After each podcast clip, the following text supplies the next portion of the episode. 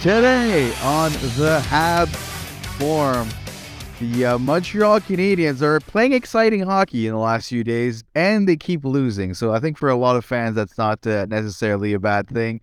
There's lots of stuff to talk about since our last podcast. There's Javi Pinal having a bit of a coming out party. Montembeault keeps playing great. Kirby Doc almost taking over as the number one center, at least for the month of January. We're going to talk about all that. Caulfield, of course, out for the year, unfortunately. Again, this year, a ton of injuries. Is this something we should start being concerned about?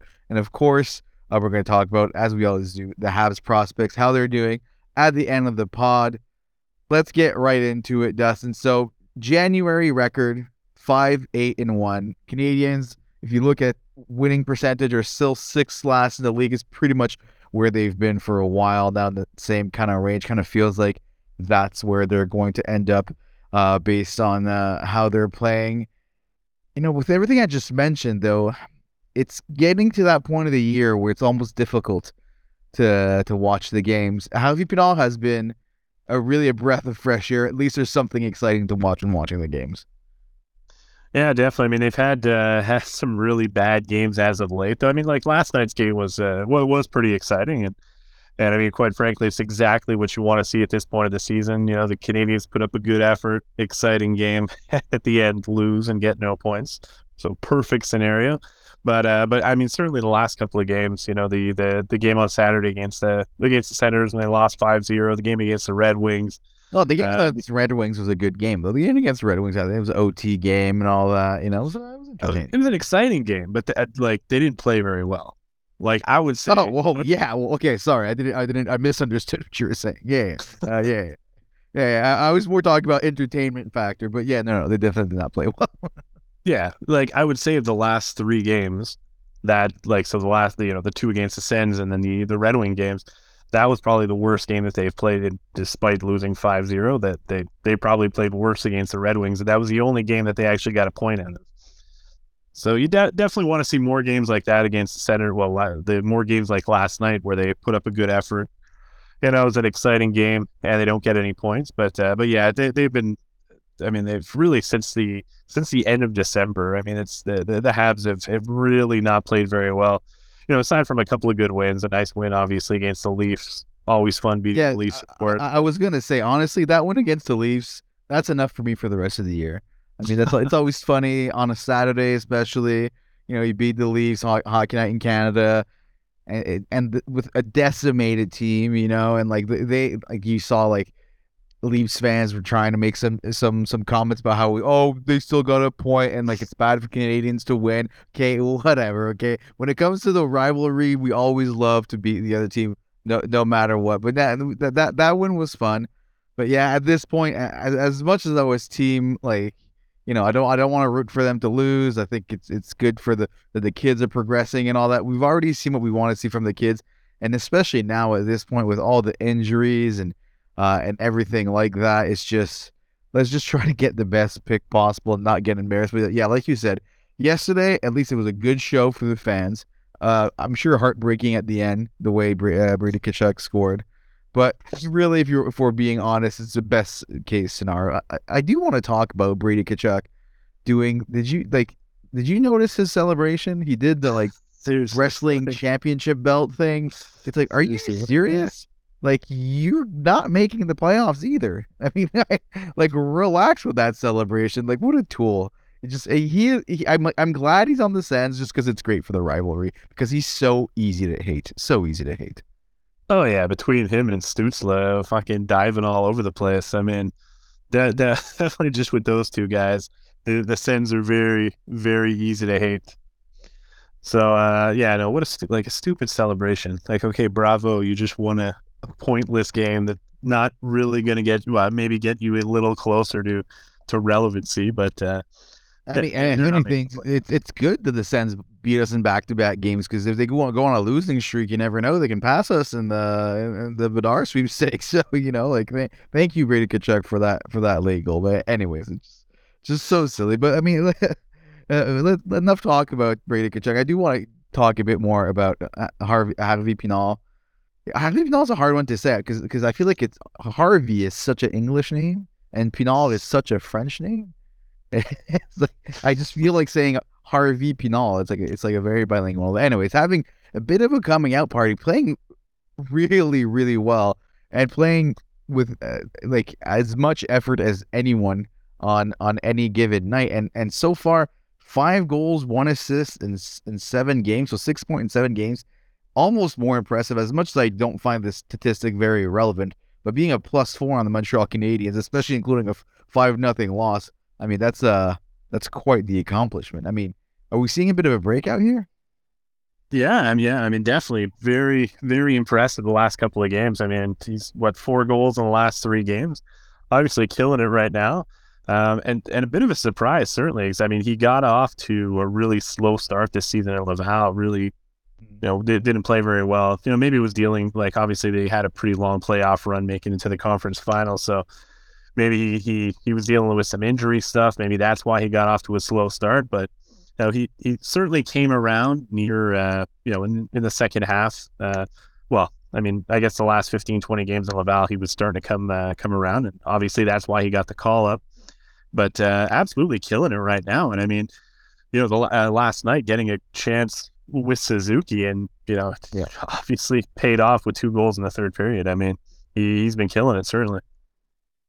And you love to see it with a guy like that, because he has a great story. He's really fought hard to make it here. Of course, local kid. So you love to see that too. But how much, because we've been talking about Harvey Pinal on this podcast for a while. He's been a strong member of the Rocket, and he seems to have flashes of being able to be a serviceable NHLer. I mean, what are we talking about? What kind of player could we be looking at? I've seen some people comparing him to maybe becoming the next Brendan Gallagher.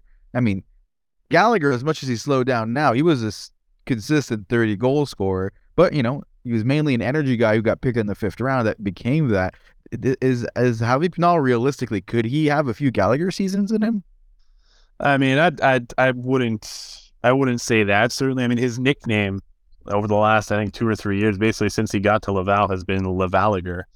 So, a lot of people obviously have compared him to Gallagher. He got the same sort of, obviously, stature. He's very small, about 5'9", 100 and some pounds. He's obviously not a big player, but obviously, he's a spark plug type player. I think realistically in Montreal, I mean, sure, obviously he has 5 goals in 7 games, off to a great start, but, I think he's the kind of guy that it's going to be more of a bottom 6 energy type player who can certainly chip in scoring. But if we were to go back in time, okay, let's say we go back in time, it's 2012, not 2020, 2012. So we're going back 10 years, okay? A young Brendan Gallagher got drafted in the 5th round. I'm correct with that, right? It's the 5th round, Gallagher. Yeah. And he's on a bit of a run. And I'm asking you the same question: could he be a potential 30-goal scorer? You laugh at me. You say there's no shot that Brendan Gallagher becomes a 30-goal scorer. Am I right? So what's to say that if he is a Gallagher type, if he is a Lavaliger, that he can't develop and become that type of player eventually? At the very least, be a 20-goal scorer kind of guy that does a bit of a middle 6 kind of role. I mean, maybe, yeah.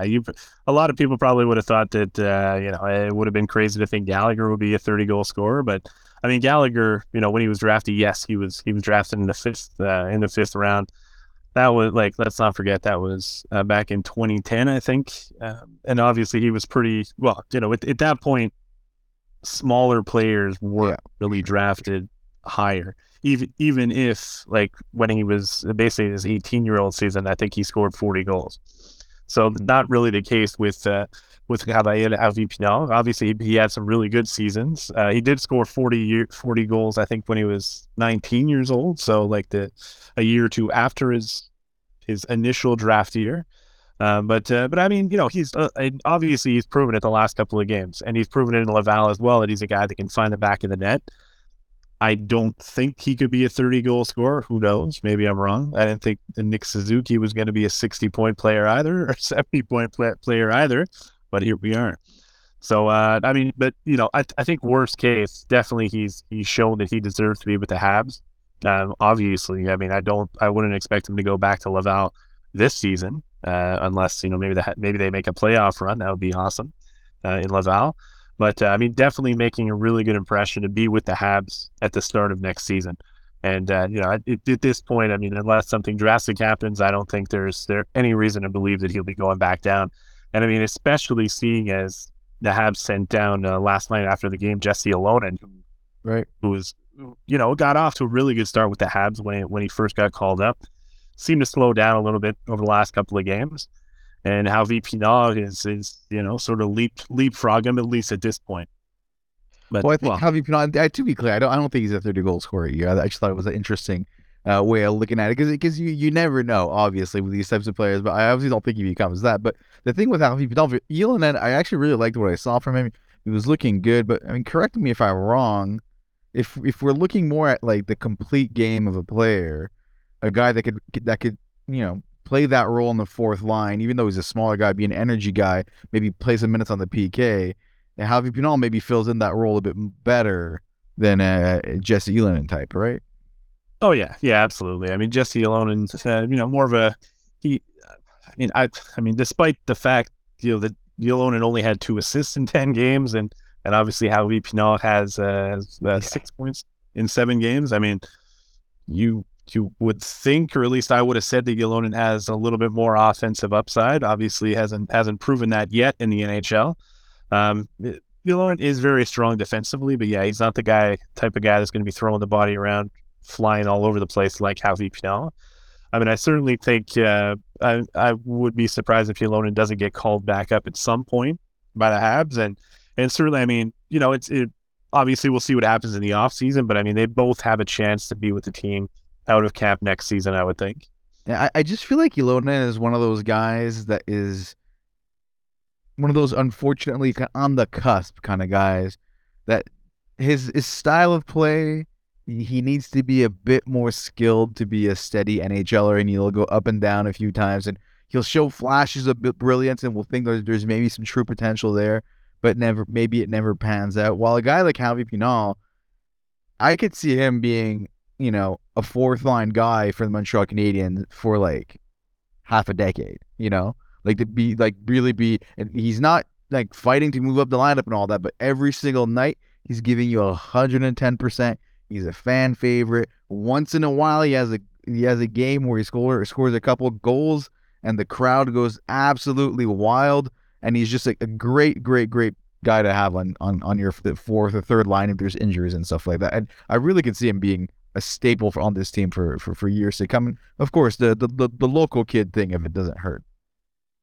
No, for sure. I mean, you know, you can't discount that either. Obviously, we always love to have at least a couple of Quebec-born players with the Habs. But I mean, certainly, I mean, the way that he's been playing, if he keeps it up, I mean, he definitely looks like he belongs in the NHL at this point.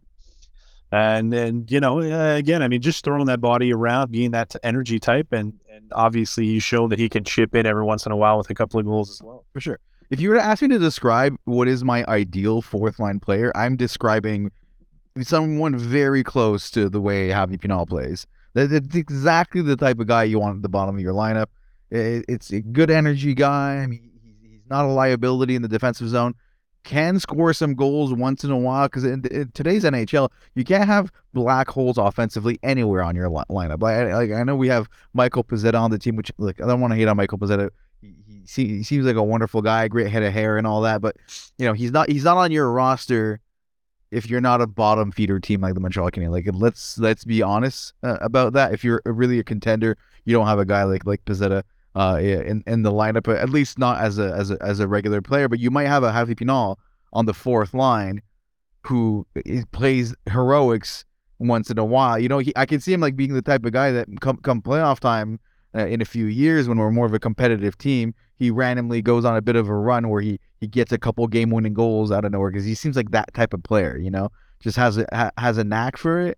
And it's just, you need players like that on your team, and it's always that much better when they're homegrown, developed players that can stick with the team. I really see him having a long, like maybe like a super long career with the Canadiens, but a good like 4 or 5 years where he's a fan favorite and he plays a steady role on the fourth or third line. No, absolutely. I mean, it's like you said, dude, he's exactly the kind of guy that you want on your fourth line. You know, maybe potentially even a third line. I mean, yeah, there's no way that Harvey Pinard should be coming out of the lineup at any point for Michael Pezzetta. I mean, you know, Pezzetta, he is what he is, but you know, he's obviously not a guy that's going to score more than maybe 5 goals a season. So, which Harvey Pinard already has. So yeah, I know. Even the goal Pezzetta had the other game, was it against Detroit? I think it was just such a Michael Pezzetta goal, right? Like the puck accidentally ended up on his stick, and he just threw it on net, and it went in, and it was terrible. But you know, you love to see it when it happens. But, you know, like you said, it is what it is. Pezzetta. I don't mean to rag on Michael Pezzetta. He works hard, and I'm sure he's a great locker room guy and all that. But yeah, Javi Pinal is like another level type of guy. It's great to see him finally make it, and I really hope that that this has been enough for him to kind of stay with the club. And like going into next year, you know, you're losing some of the dead weights, you know, the Dadonovs, and maybe not Hoffman. Maybe that's gonna be hard to get rid of Hoffman, but you know, the Drouin who's injured right now, sure, but. But like he's probably not back next year. You know, there's maybe, hopefully a few more guys that are kind of like, you know, not part of the rebuild and kind of just taking up roster spots. I'd like them to kind of shoo away and let guys like Javi Pinal play those minutes because, like you said, there's no reason for him to go back to Laval at this point. He's paid his dues. Oh, definitely. I mean, you'll definitely.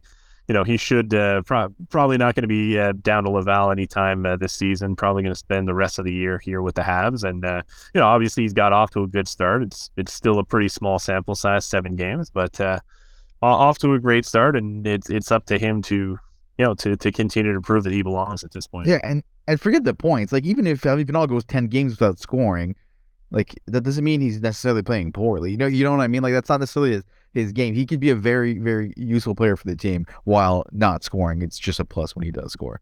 But anyways, moving on from Javi Pinal to another local kid we've talked about a lot this year just because he's been so consistently solid for the Habs since Samuel Montembeau, and more the way he's been playing. I mean, Allen's played a few games lately too, but he hasn't been quite that consistent this year. But Montembeau more and more, you know, looking like he can maybe be, in my opinion, the Montreal Canadiens starter for the next few years. And I can't believe I'm saying this. I hated on Montembeau a lot last year, but he's really turned it around. He's still pretty young, you know, and especially in goalie years. Like, we all know goalies can take a longer time to develop. And you look at the advanced statistics and all that type of stuff, and just he's a solid goalie. If you think about the fact there's 32 teams in the NHL, which means there's 32 starting goaltenders, you could definitely make an argument that Montembeau is one of the 32 best goaltenders in the world right now, the way he's been playing. Yeah, no, I mean, yeah, like you said, goalies always take longer to develop. I'm 35 and I'm still waiting to develop into a good goalie. You're just about to hit your prime, though. Just about there. I haven't played in 3 years, but you're about to hit your prime.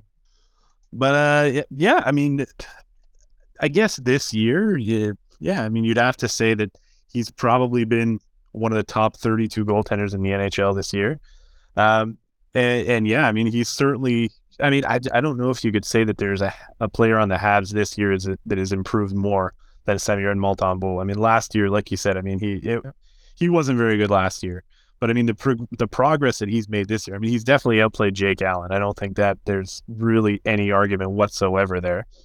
Obviously, Jake Allen's dealt with a couple of injuries and whatnot, but Montembeau, absolutely, I think he's surpassed everybody's expectations. You know, from what we saw last year.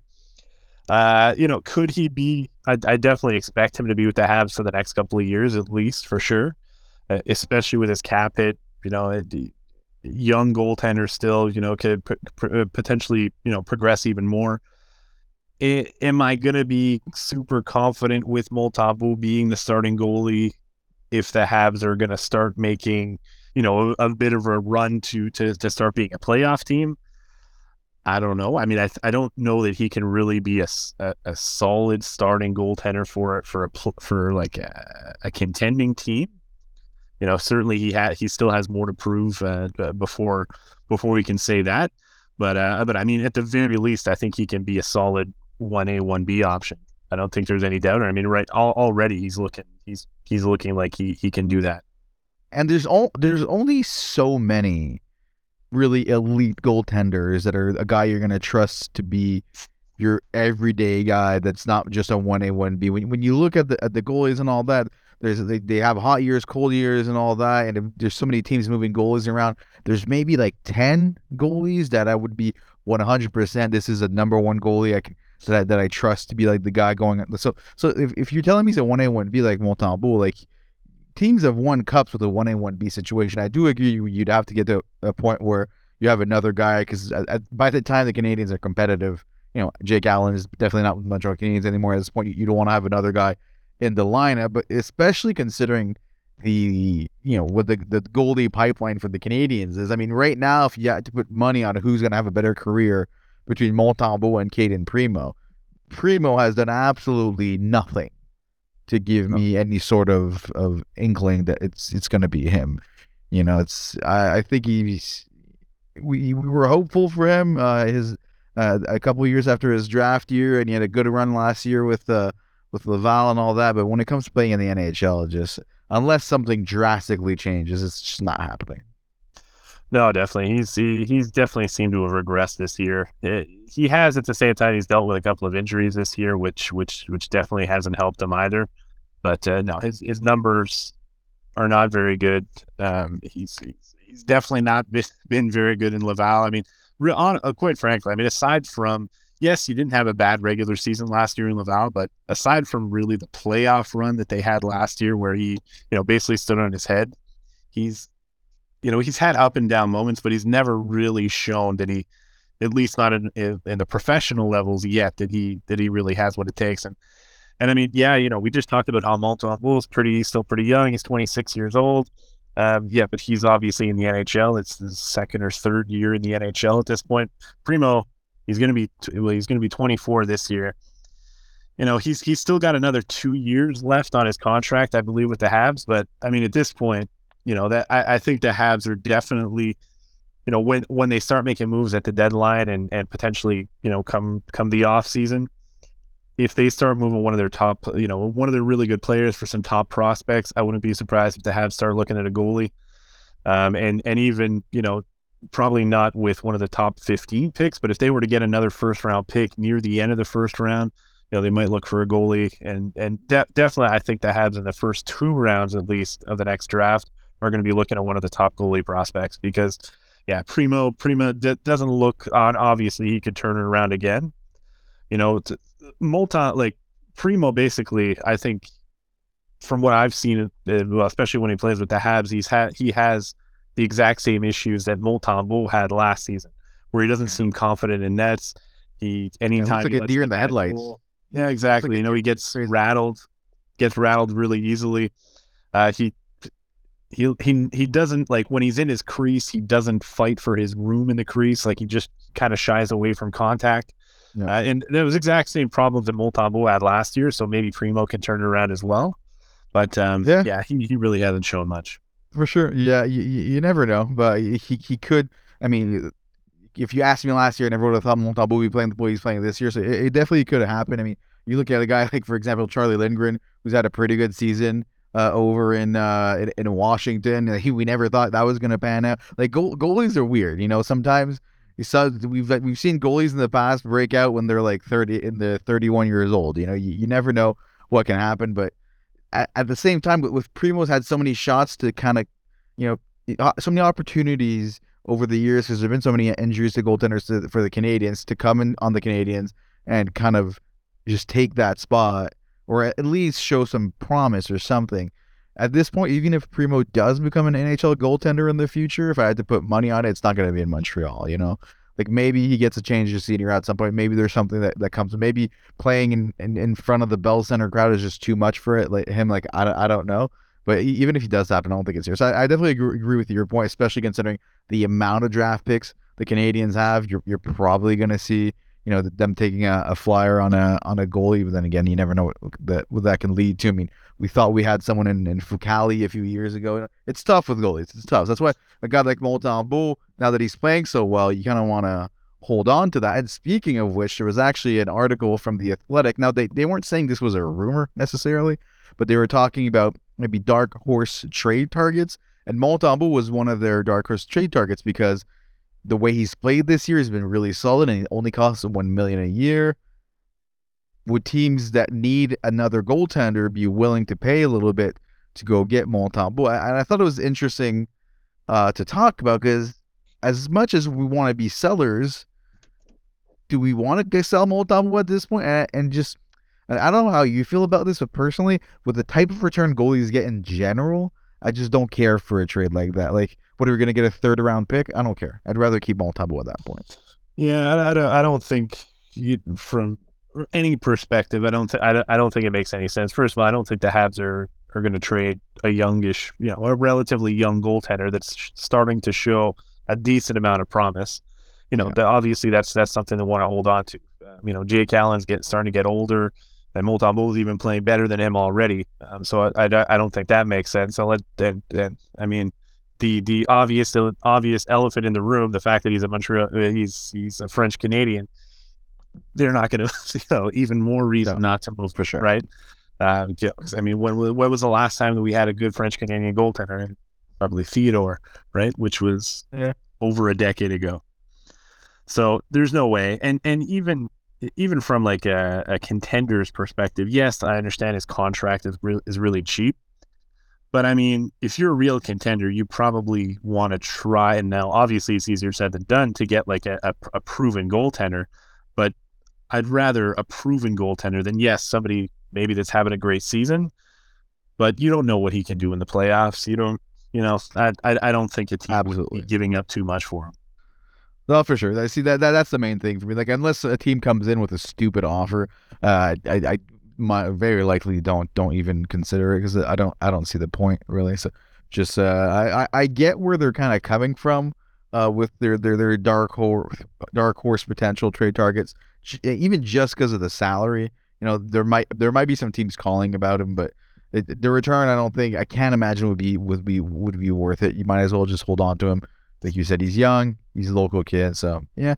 I mean, I think we could have a legit goalie from the Canadians for a few years. I mean, the way he's been playing, like I said, like you said, like, I don't think he's ever going to be the type of guy that you're going to trust to, you know, play 60, 70 games a year. But who does that anymore anyway? So once Allen moves on, you'd probably expect them. Like, let's say Allen gets traded at the trade deadline. I don't necessarily think it's going to happen with his injuries, but if it were to happen, I'd still expect the Canadians to go get another maybe veteran goalie to play alongside Montembeault in the offseason, regardless of what direction we're going. You're not going into the year with Montembeault and Primo as your starter. I don't think, you know, that's no, definitely not. A bit too much of a recipe for disaster, regardless of if you're rebuilding or not. And sticking with the positives, I want to talk about Kirby Dach.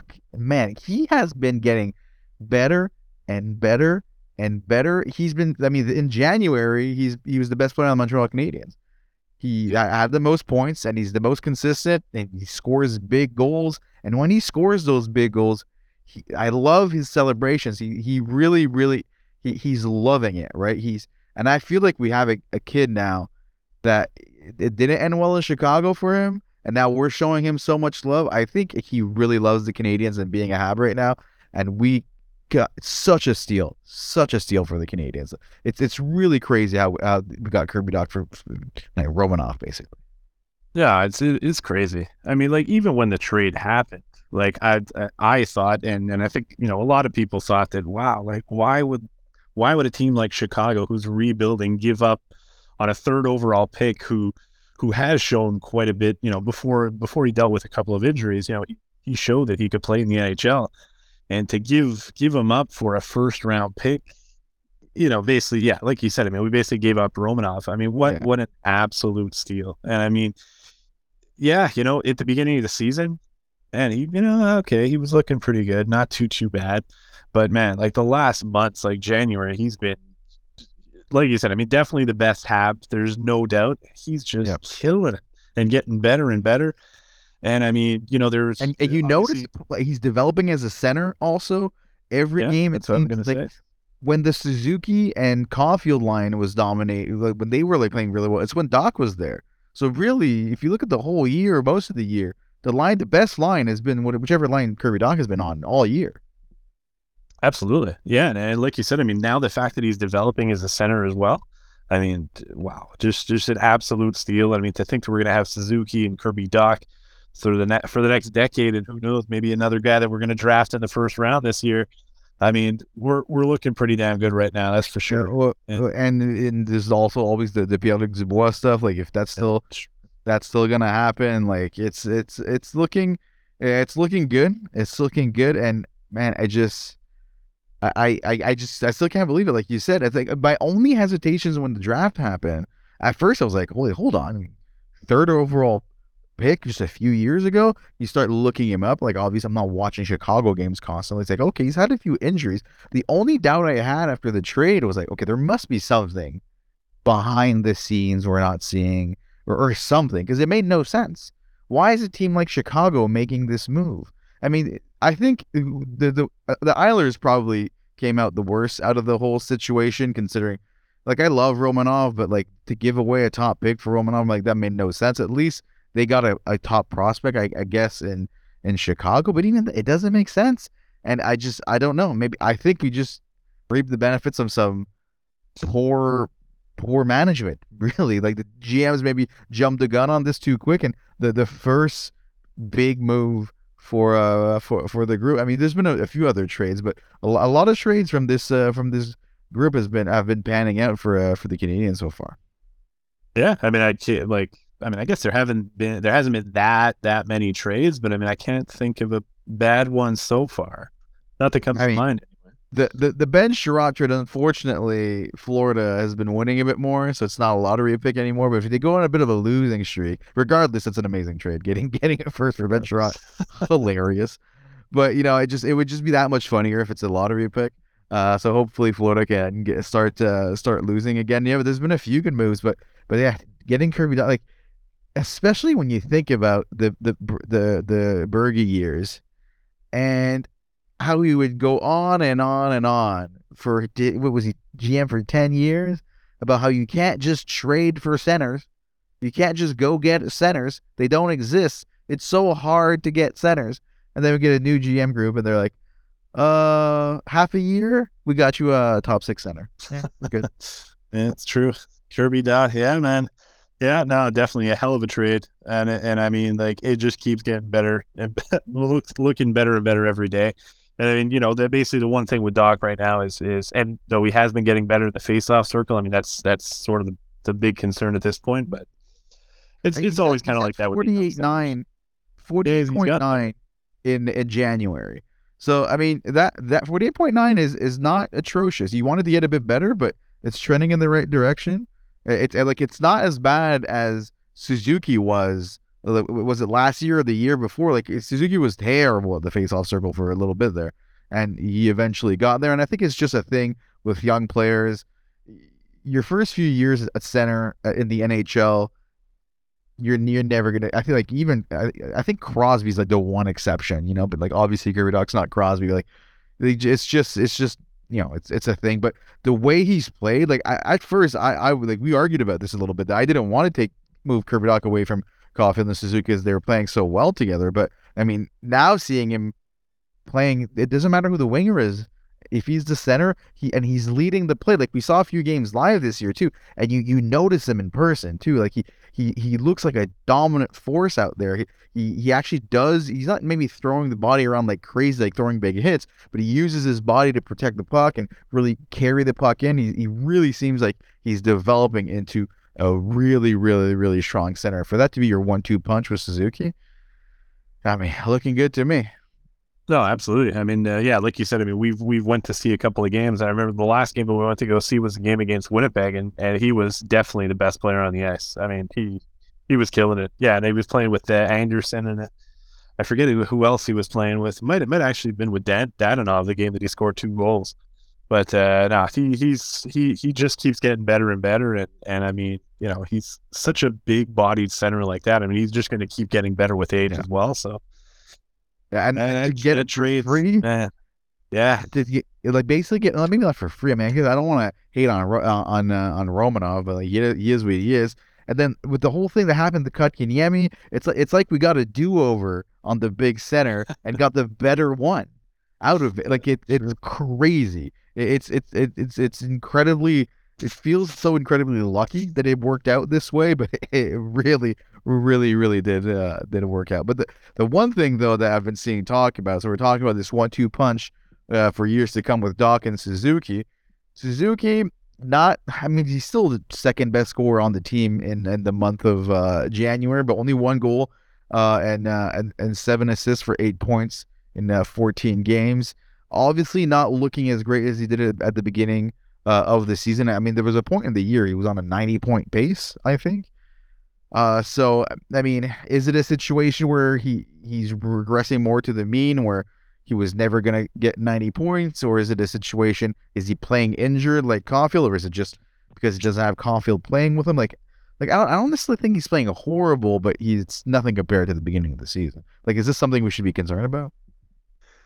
He definitely seems to have taken a bit of a step back, but I mean, I wouldn't read too much into it. I mean, I definitely think losing Caulfield has hurt him.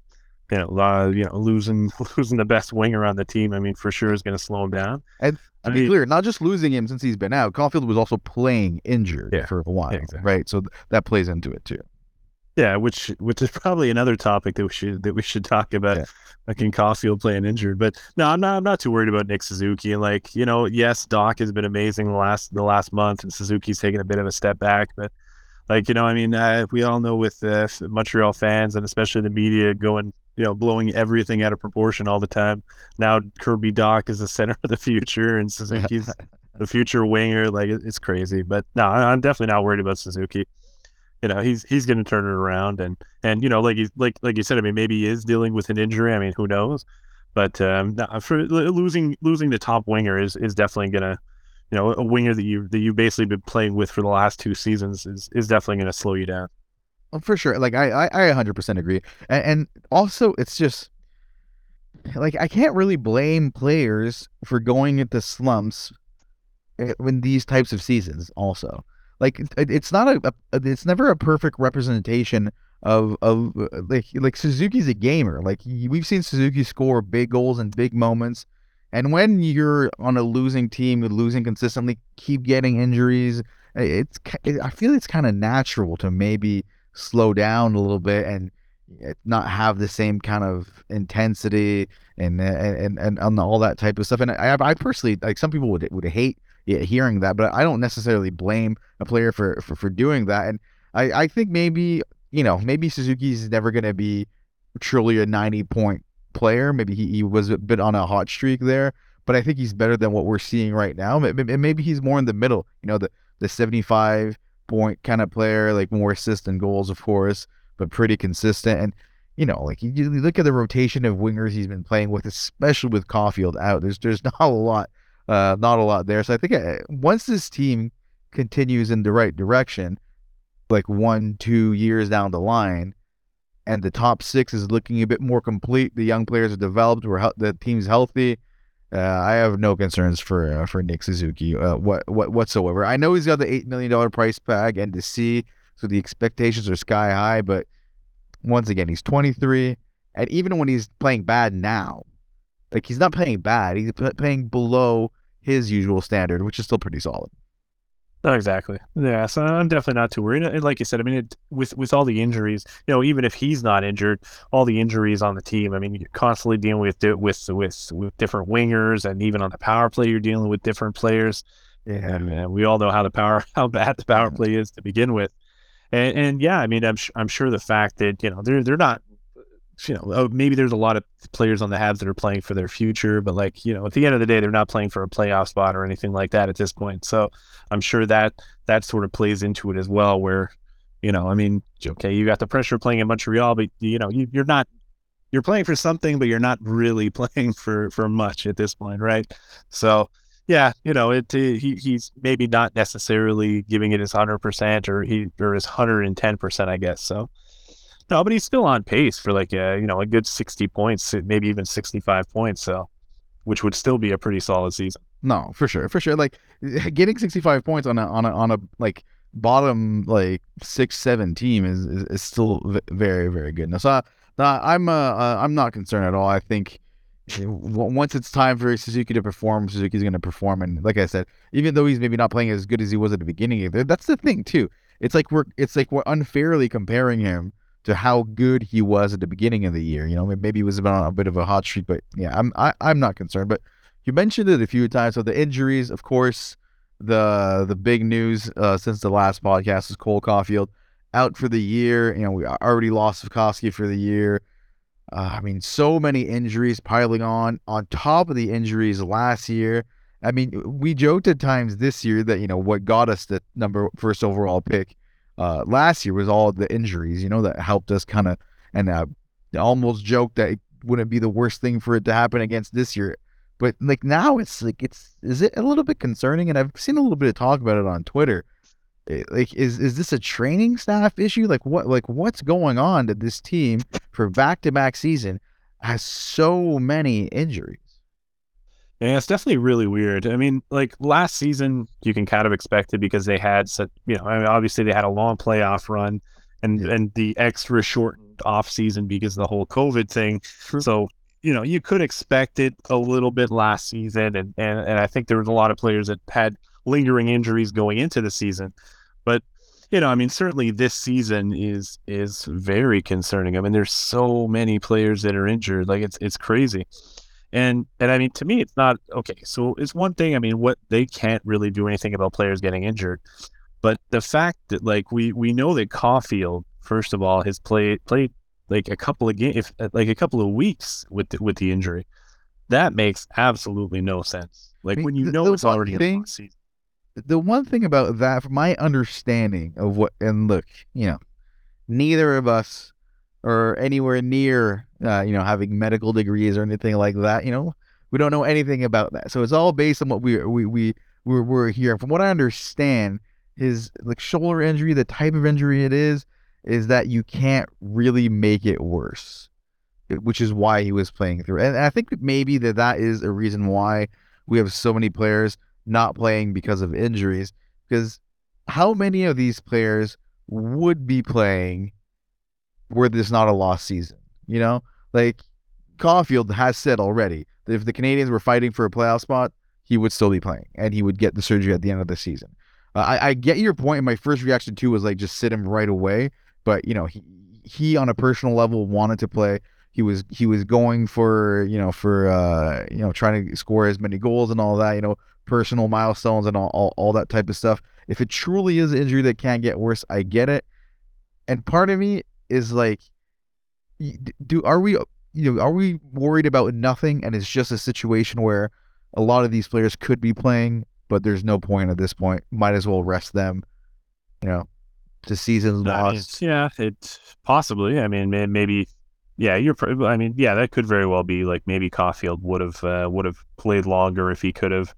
Maybe that's what's going on with Slavkovsky as well. He was another guy that he kind of got injured a couple of times, and then he took some shots to the head, and then he came back maybe a little bit too soon.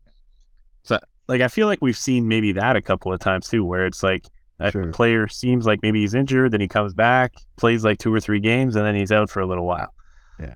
Yeah. Same thing with like Monahan. Like he's been injured a couple of times this season. Now, obviously, he's had some lingering injuries from the past, from last season. Yeah.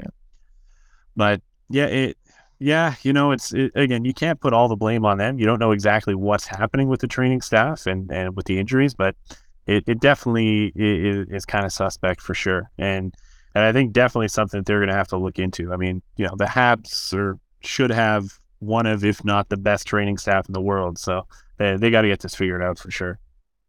Yeah. Yeah. I don't know. It's just, you got to think that they're not being stupid about it.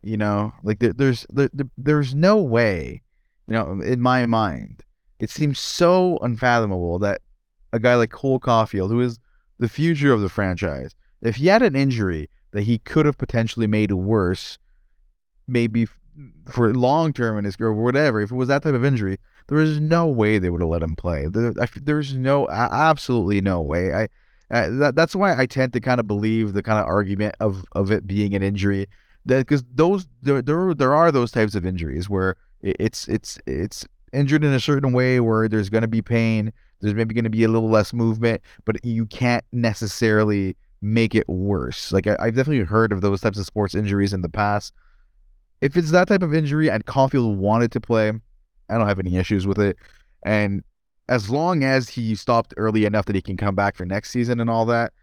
But yeah, I'm hopeful that it's just a situation where, you know, bottom feeder team, and if you're a guy like Gallagher, if you're a guy like Duane or Armia, you're like, why risk, you know, my performance for the rest of my career just to play through injuries in a lost season? So, and if that's I get it too. If I'm a player and I'm playing for a team that I'm going on Twitter and the fans are like hoping they lose every night because we want a better draft pick, why am I putting my career on the line? You know, trying to play. You know, so it makes sense. It makes sense if players are taking the safer route and not playing.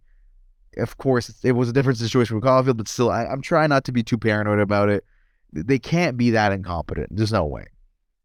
No, I mean, yeah, you definitely hope not, because, you know, obviously we're not playing for a whole lot this season, and no. You know, with one of our, like you said, I mean, franchise players basically, and you know, he's going to be the future of the franchise, him and Suzuki and Doc. So definitely, at least at this point, hope he'll be able to he'll be back to 100% next season, and hopefully get that 50 goal mark next year. Do you think this has any effect on the contract talks? Well, I mean, maybe that's why he wanted to keep playing too, right? I mean, yeah. I don't know. Probably not.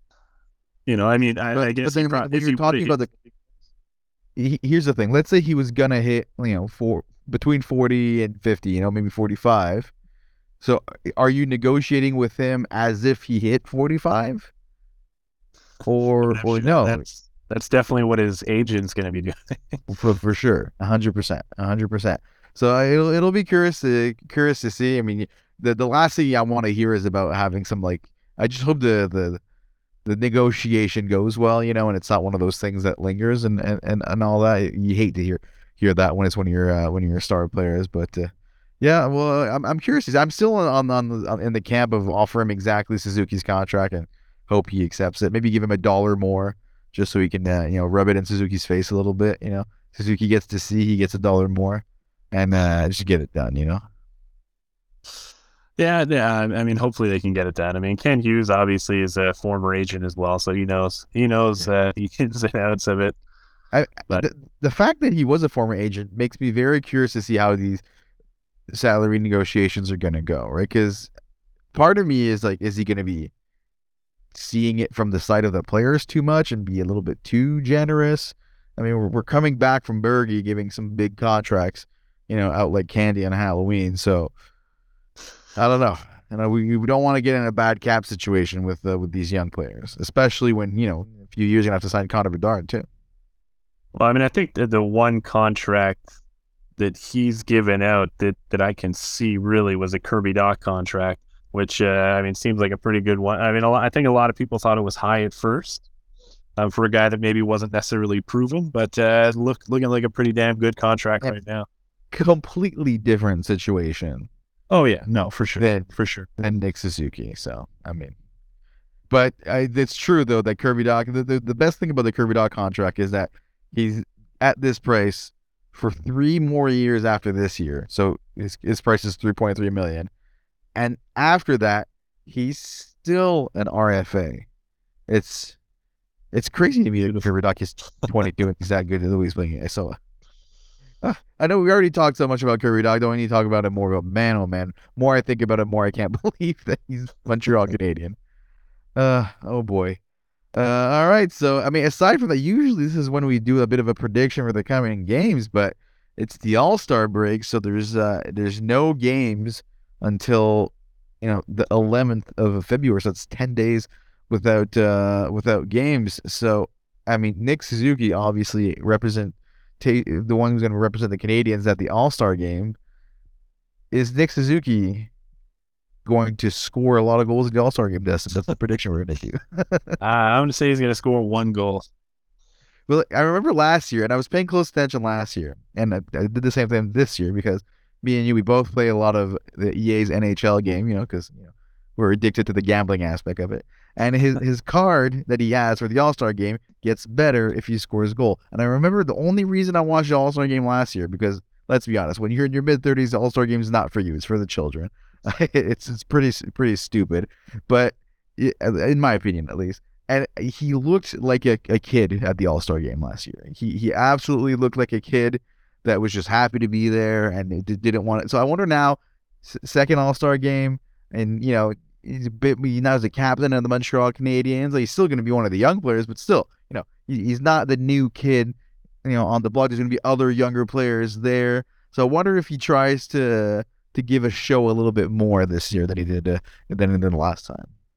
Yeah, I'm sure. I think it's probably got to be a little nerve wracking. Your first All-Star game. With the playing with all the top stars in the NHL. Oh, the guys that you grew up watching. Exactly. He was a kid when Crosby scored a golden goal. You know what I mean? So yeah, it's definitely got to be a little nerve wracking, but yeah, I'm sure he'll be probably more comfortable this season, and yeah, hopefully have a better performance. And I guess we'll see. I mean, like I said, I don't really care that much about the All-Star game, but it is what it is, and maybe he's excited to go out. I'll be excited when we have both Caulfield and Suzuki, which I know Caulfield's injured now anyway, so he wouldn't be going to All-Star game. But, it's bullshit that he wasn't going to begin with. But anyways, unless there's anything else that I forgot to talk about, just to finish it off, as we always do on the podcast at the end, let's do some prospect updates. And from what I've seen, I mean, Lane Hudson, first of all, apparently is a couple inches taller, so it's actually happening. And he keeps winning the Rookie of the Week every single week. He's just him. Pretty much, at this point, it's just going to be the Lane Hudson Award. Yeah, I'm pretty sure. It's ridiculous at this point. And yeah, apparently he's up to 5'10" now. Could he hit 5'11"? Craig Button said, if Lane Hudson would have been 5'11" at the draft, he could have gone first overall. So I mean, that's only a pretty good steal. It's at 62nd overall. I mean, he's a freshman defenseman. He has 31 points in 24 games. Just absolutely ridiculous. And again, now 5'10". If he hits 5'11", even 6 foot, absolute steal. And I thought 6'3", 6'4". I mean, maybe. Who knows? Who knows how tall this guy's gonna hit? I don't think he's gonna hit 6 feet. But I will say, and we talked about this when we were talking about the Habs prospects at the World Juniors.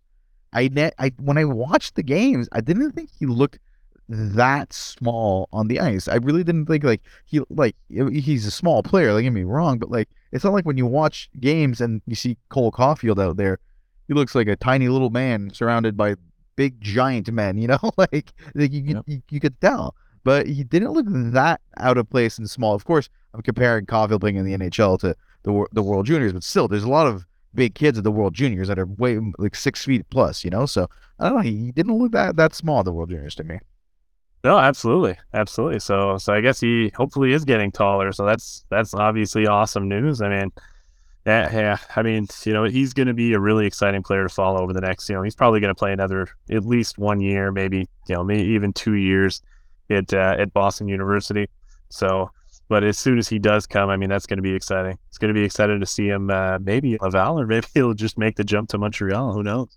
I wouldn't be even that surprised. I'm not saying that's not going to happen, but he might be the big conversation at the camp next year. The question of has he done enough to make the team? Should we send him back anyways? Because he's just already dominating the league he's in.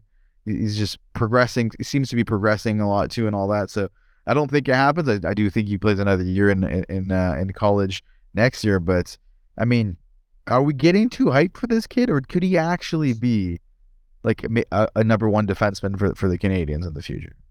I mean, he's absolutely looking like he could be a number one defenseman. I mean, at this point, in his freshman season, he had better points than Cale Makar in his freshman season. Oh, so, God, Dustin, stop with this. Too much. It's too exciting. It's too exciting. And I mean, other prospects. Go with Slavkovsky. Like, what a draft. Yeah, Owen Beck already playing his first NHL game. Yep. I mean, didn't put any points. I was hoping, I think we were all hoping he was going to pull a Paling and score a hat trick, but, it is what it is. What are you talking about? I don't want anything like that to happen again. That's maybe the worst thing to happen to Ryan Payling's career. That's probably true. But, I mean, that draft, it's only been a couple of months since the draft, but I mean, already looking amazing. Yeah. Amazing. And speaking of Owen Beck, actually, did you see the quote from this was posted four days ago, like when he played, obviously, that how he got a text from Nick Suzuki, invited him out to dinner, went out with him and five other guys. It was super nice, really, very welcoming group, awesome to be here. I mean, you'd expect the team to do that, but we've heard horror stories of teams having bad leadership groups, and more and more what you're seeing these podcasts with former NHL players being very candid about their experiences. So it's good to see that the young leadership group of this Montreal Canadiens team is already doing what it needs to do to welcome these even younger players when they come into the league, to make sure that they have that good experience and build that type of culture in the dressing room. No, absolutely. I mean, that's what you want to see for sure. And I mean, obviously Nick Suzuki, he started playing with the Habs at a very young age, 20, I think. So I mean, he knows what the pressure is coming into Montreal at such a young age with high expectations. So yeah, it's and I mean, that's the future of the Habs right there. It's going to be that young core: him, Doc, Caulfield, Gooley, maybe even Montembeau. Who knows? And maybe Slavkovsky. Let's not forget about the first overall pick. Oh yeah. Let's not forget about Slavkovsky. True. Looking pretty good. And I mean, not just that, we also got Riley Kidby, who's the QMJHL player of the month, or forward of the month. Since he got traded, 22 points in only 8 games, so he's playing pretty damn good. And one guy that's nobody's talking about enough, not getting enough love whatsoever, is Habs 2021 fourth rounder, left-handed defenseman William Trudeau.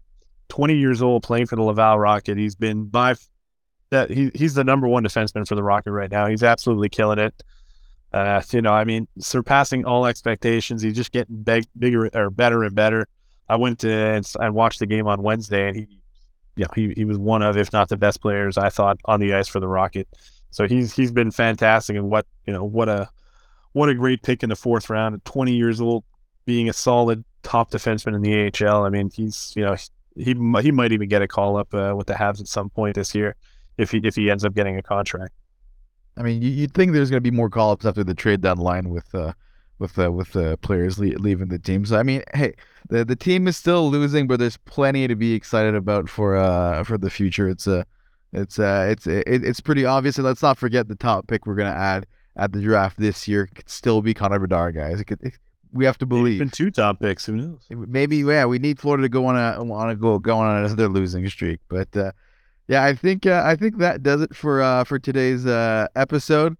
I mean, like we said, there's not going to be another game for another week, so we probably won't record an episode probably till the just before the trade deadline, so we can preview that a little bit. As always, follow us at the Habs Forum on Twitter if you want to know when the next episode goes live, or sometimes Dustin asks you for a cheeky little comment, so you can help us with the comments content for the episodes. We always love that. So as always, thank you for listening, and we'll talk to you next time.